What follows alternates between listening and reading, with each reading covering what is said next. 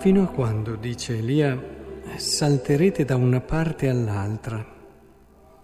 Se il Signore Dio, se il Signore è Dio, seguitelo. Se invece lo è Baal, seguite lui. Il popolo non gli rispose nulla. E questa è un po' la vita. Quanti di noi non si danno pena di cercare fino in fondo la verità?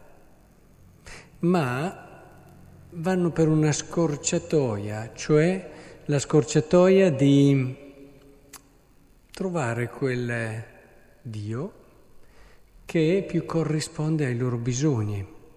Ehm, ho bisogno di un Dio fatto in un certo modo, bene, allora questo è il mio Dio.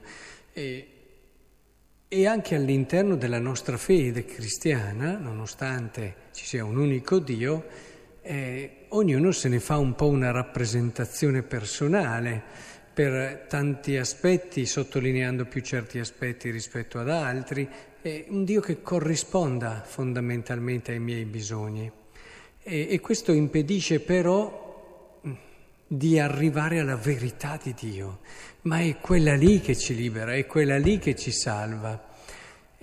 In fondo questo popolo era lì, faceva le cose, aveva sempre fatto così, ma gli andava bene così, il fare così gli dava tranquillità, eh, come mi ci rivedo in tante persone che incontro e che a volte sì, non si sono mai poste, ma va bene così.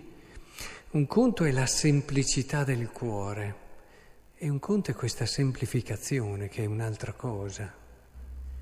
E, ehm, per arrivare alla verità, cioè non dobbiamo mai dimenticare che questo percorso richiede forza, richiede coraggio, richiede in qualche modo disponibilità al dare la vita, poi ve ne accorgerete, più crescerete nella conoscenza di Dio, più vi accorgerete che avvicinandosi alla verità, se vogliamo fare un passo avanti nella conoscenza della verità, dobbiamo essere disposti anche a perdere. Questo ce l'ha detto più volte il Vangelo perché se non siamo disposti a quello non apriamo dentro la nostra testa, dentro il nostro cuore, la nostra anima, quella capacità di accogliere questa verità. Ci difendiamo, ci chiudiamo, ci fa paura questa verità e bisogna che apriamo la nostra anima ad accoglierla.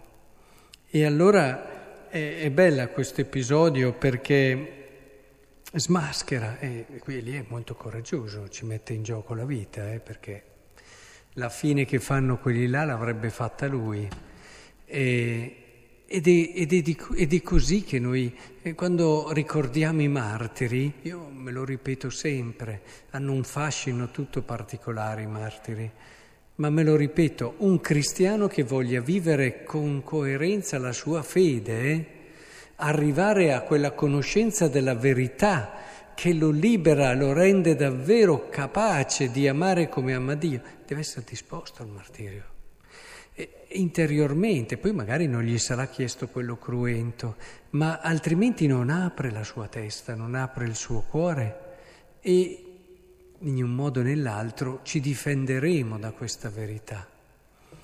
In fondo anche il Vangelo che ci ricorda non crediate che io sia venuto ad abolire la legge o i profeti, non sono venuto ad abolire ma a dare compimento. Certo Gesù parla di misericordia, di un Dio papà, di un Dio buono, ma e invece la legge era molto più esigente, aveva tantissimi precetti e i profeti in modo particolare tuonavano.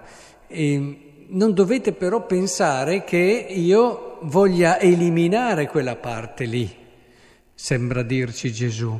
Se volete capire il vero volto della misericordia, dovete affrontare con fortezza. La vera fede e l'amore alla verità non è fatta per i, i deboli, mm? per i paurosi, meglio così, perché debolezza e fragilità sono compatibili con una ricerca coraggiosa della verità, perché anche se siamo coraggiosi, anche se siamo forti, le nostre fragilità vengono fuori. E, e ci aiutano le stesse fragilità a fare quell'atto di coraggio ancora più grande che affidarsi a un altro, affidarsi alla misericordia di Dio, e cosa che chi è pauroso non fa, e questo è il bello. Cioè, chi è pauroso magari eh, si appoggia sul oh, io sono debole sì perché Dio è buono e misericordioso, tante volte non lo fa quel salto lì, perché per fare quel salto lì di affidamento ci vuole coraggio.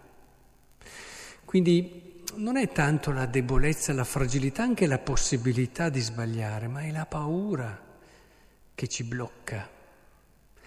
E cerchiamo allora di avere questo coraggio per arrivare alla vera apertura di cuore, alla verità, alla misericordia, a tutto quello che può riempire la nostra vita e renderla così interessante. Eh? così entusiasmante, così piena, così bella, anche se fatta di cose semplicissime, perché questo quello che il Signore ha pensato per noi.